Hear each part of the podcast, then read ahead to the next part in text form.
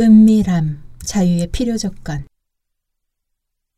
슈테판 볼만의 책 읽는 여자는 위험하다라는 무척 도발적인 제목의 책에는 제목만큼이나 눈길을 끄는 그림들이 가득하다.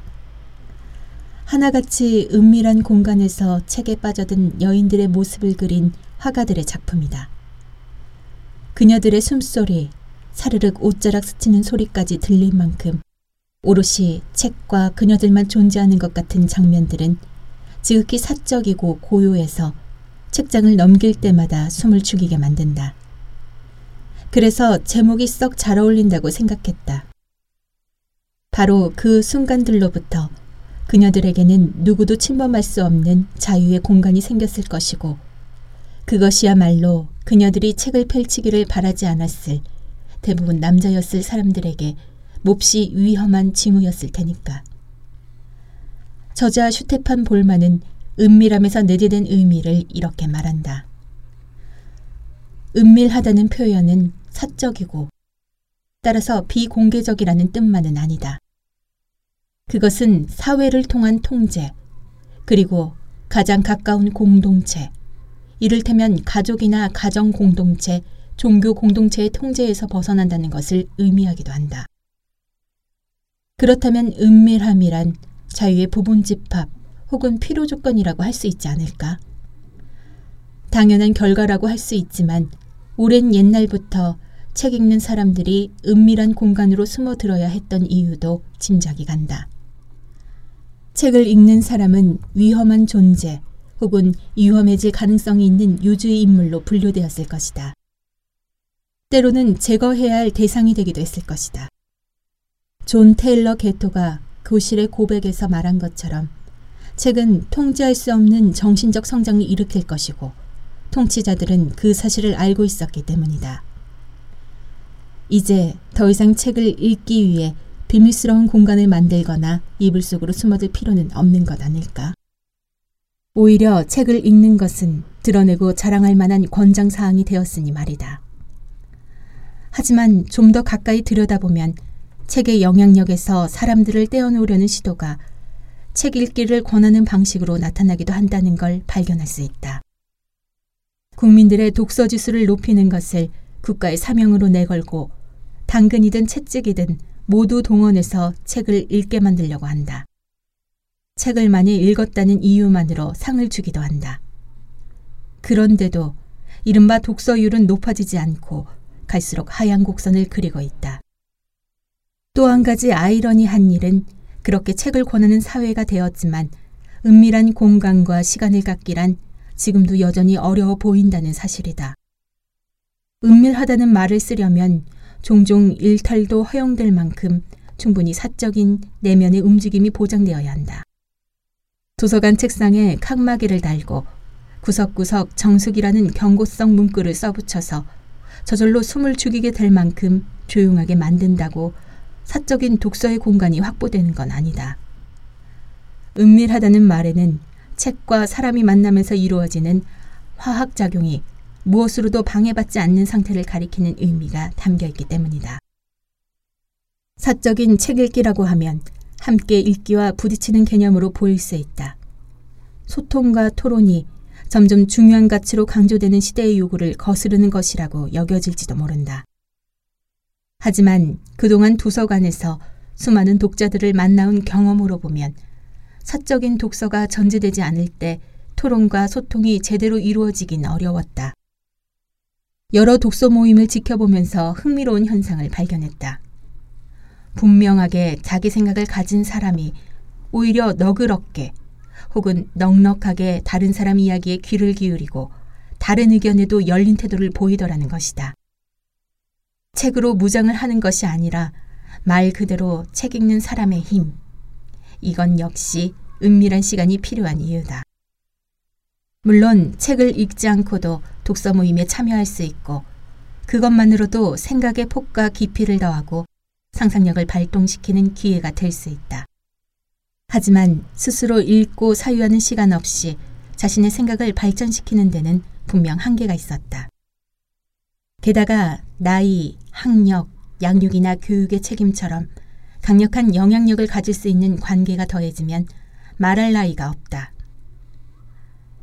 아이들 독서 모임에서 멘토 역할을 맡은 사람들이 늘 고민하는 문제였다.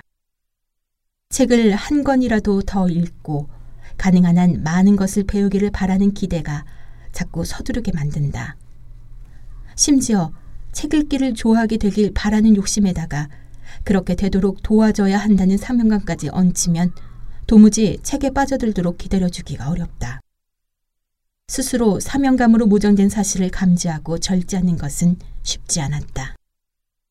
도서관은 100가지도 넘는 다양한 요구를 갖고 온 사람들이 책을 고르고 읽고 읽어주는 곳일 뿐 아니라 사람을 만나고 어울리기도 하는 공간이니 소리를 완전히 제거하기 어렵다.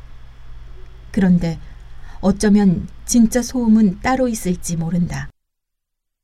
예를 들면 필독서라는 이름을 달고 이 책을 읽지 않으면으로 시작하는 무언의 협박이나 그 책을 읽어야 할 이유, 읽고 습득해야 하는 내용 따위를 강요하는 지침 같은 것 말이다. 그렇다면 도서관 열람실 벽에는 정숙이라는 경고문 대신에 선입견이나 주장 주입 금지라고 써붙여야 하는 것 아닐까? 세상을 바꾸는 힘, 물음표.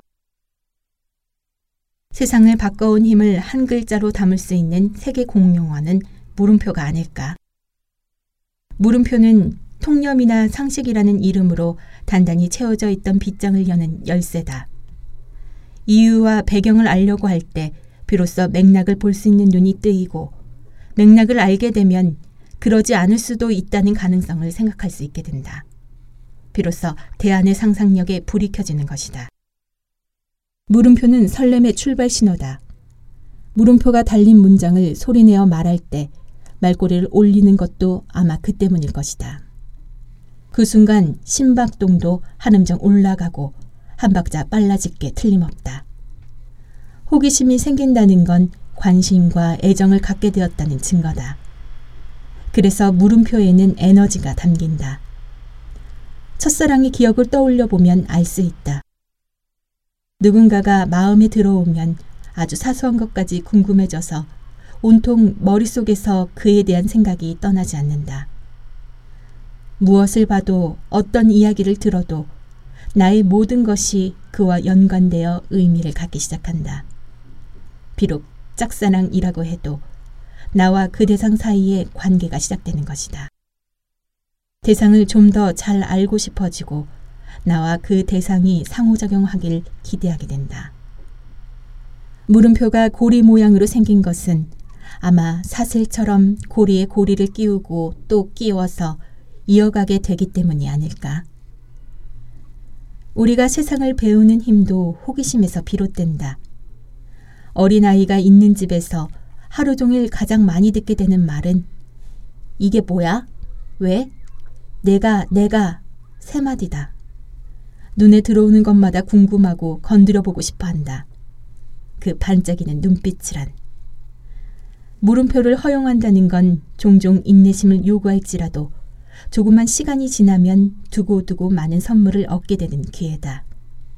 그런데 너무 바쁜 우리는 미처 그 거부하기 힘든 눈빛을 마주할 새도 없이 몰라도 돼 라거나 왜 그런 게 궁금한데? 애들은 하는 거 아니야 라는 답으로 그 소중한 순간을 놓쳐버린다. 쓸데없는 일이라는 근거도 없고 무모하기 짝이 없는 꼬리표까지 달아서. 그걸로 끝나면 그나마 다행이다. 이미 다른데 마음을 빼앗긴 아이에게 전혀 궁금하지도 않은 걸 들이밀고 알게를 강요하기까지 한다. 학습의 실패는 그렇게 아주 이른 시기부터 두고 두고 일상 속에 비집고 들어온다. 아쉽게도 우리는 물음표에 익숙하지 않다. 배우기 위해 오랜 시간 학교에 다니지만 질문을 떠올리는 것이 미덕으로 보이지 않는다. 무엇을 배울지 과목을 선택하는 것부터 스스로 호기심에서 출발하지 않는다. 질문은 먼저 제대로 이해하고 외운 뒤로 미루도록 요구된다. 미처 호기심도 생기지 않은 것을 제대로 알고 외우기는 얼마나 어려운가. 순서가 뒤바뀐 것이다. 학습 능력을 높이려고 안간힘을 쓰면서 정작 첫 단추가 어디에 끼어져 있는지는 보지 않고 엉뚱한 곳에서 다른 단추들만 풀었다 끼웠다 반복하는 꼴이다. 토론 문화가 아쉬운 것도 토론의 기법이나 원칙을 배우지 못해서가 아니라 물음표를 달거나 거꾸로 물음표를 받는데 서툴기 때문이다. 왜? 라고 물으면 따지고 두는 것으로 여겨지거나 아예 노라고 말한 것처럼 받아들여질 때도 있다. 어떻게? 라고 묻는 질문은 그런 건 불가능한 일이라고 못 박는 것으로 받아들여지기도 한다. 거듭 확인하고 싶을 만큼 반갑거나 어떤 결과가 이어질지 궁금하고 자신도 참여하고 싶어져서 정말 혹은 그래서 라고 물으면 한번 겨뤄보자는 도전처럼 들리는지 당장 방어벽이 세워지기조차 한다. 당신 우리 편이 아니었던 거야? 하고 물음표를 던졌다가 화살처럼 날아와 꽂히는 눈총을 받는 경험을 하고 나면 물음표를 던지는 일은 차츰 피하게 된다. 설상가상으로 질문 하나를 가지고 편을 가르는 분위기까지 보태진다면 구석으로 숨어들 수밖에 없다.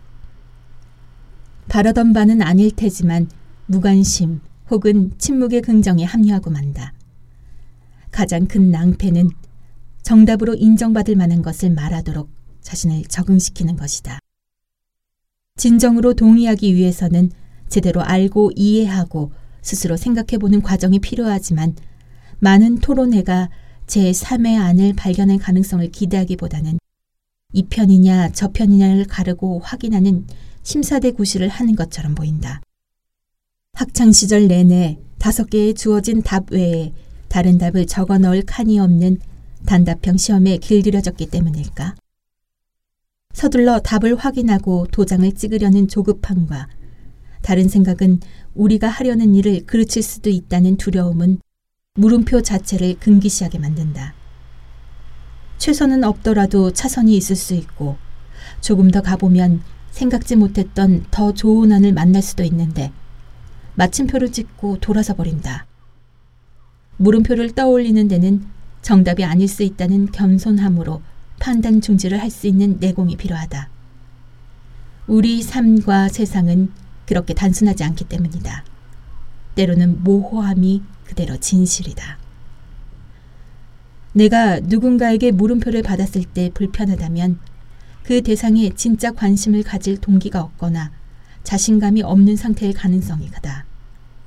다른 사람이 건네는 물음표를 끼울 꼬리가 내게는 없는 것이다.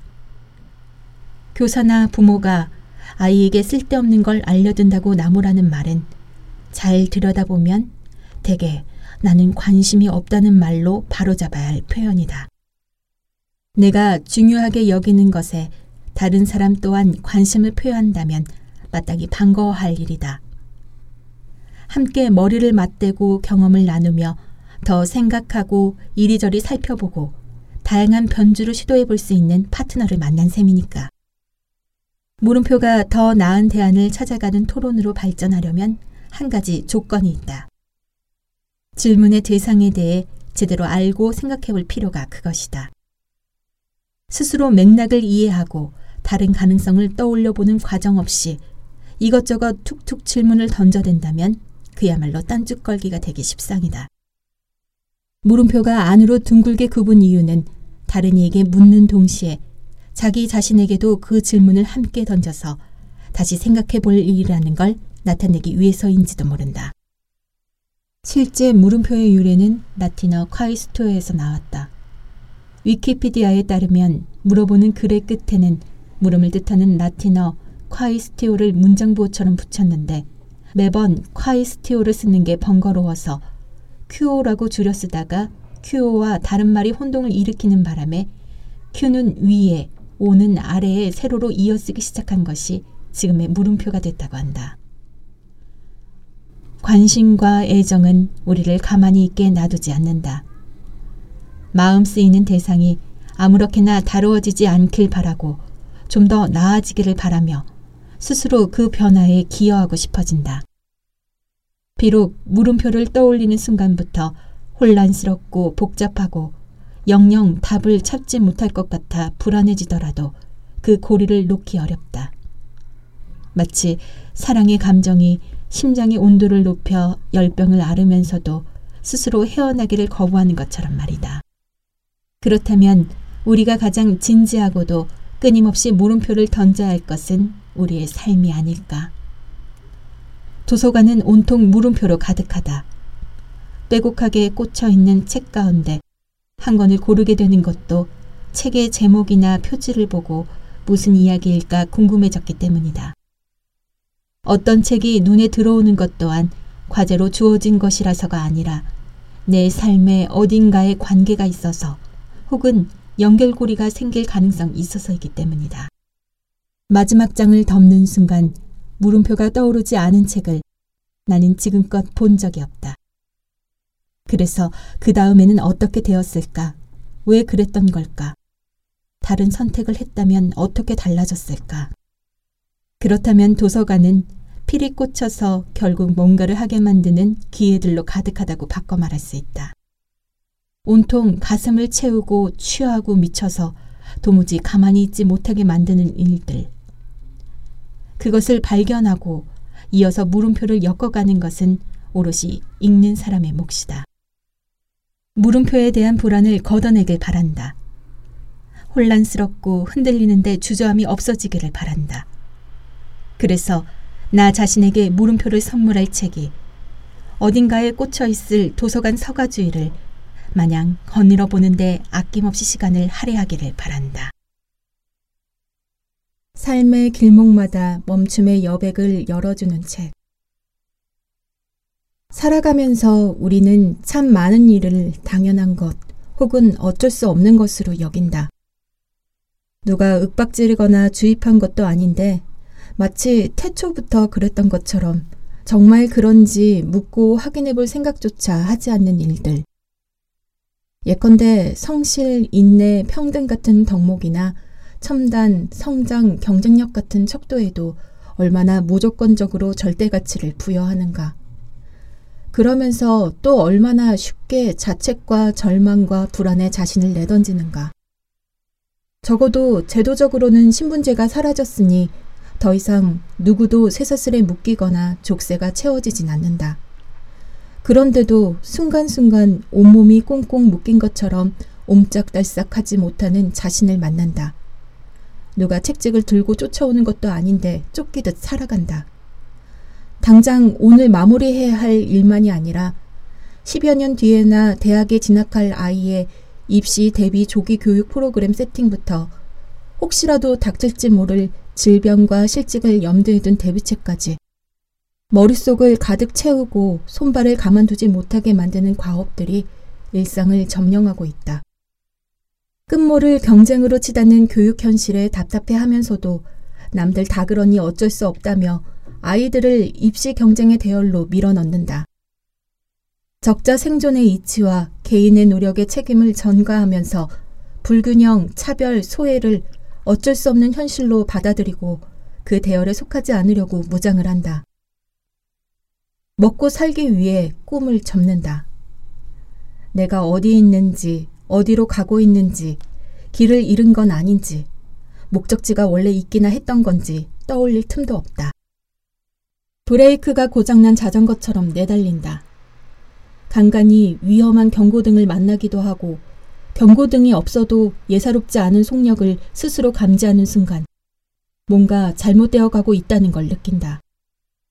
그러면서도 멈추지 못한다. 원래 그런 것, 다들 그렇게 사는데 어쩔 수 없다는 핑계들에 다시 핸들을 맡겨버린다. 어쩌면 원래는 그렇지 않았을지도 모르고 남과 달라도 괜찮을 수도 있고 어쩔 수 있는 방법이 있을지도 모르는데 말이다.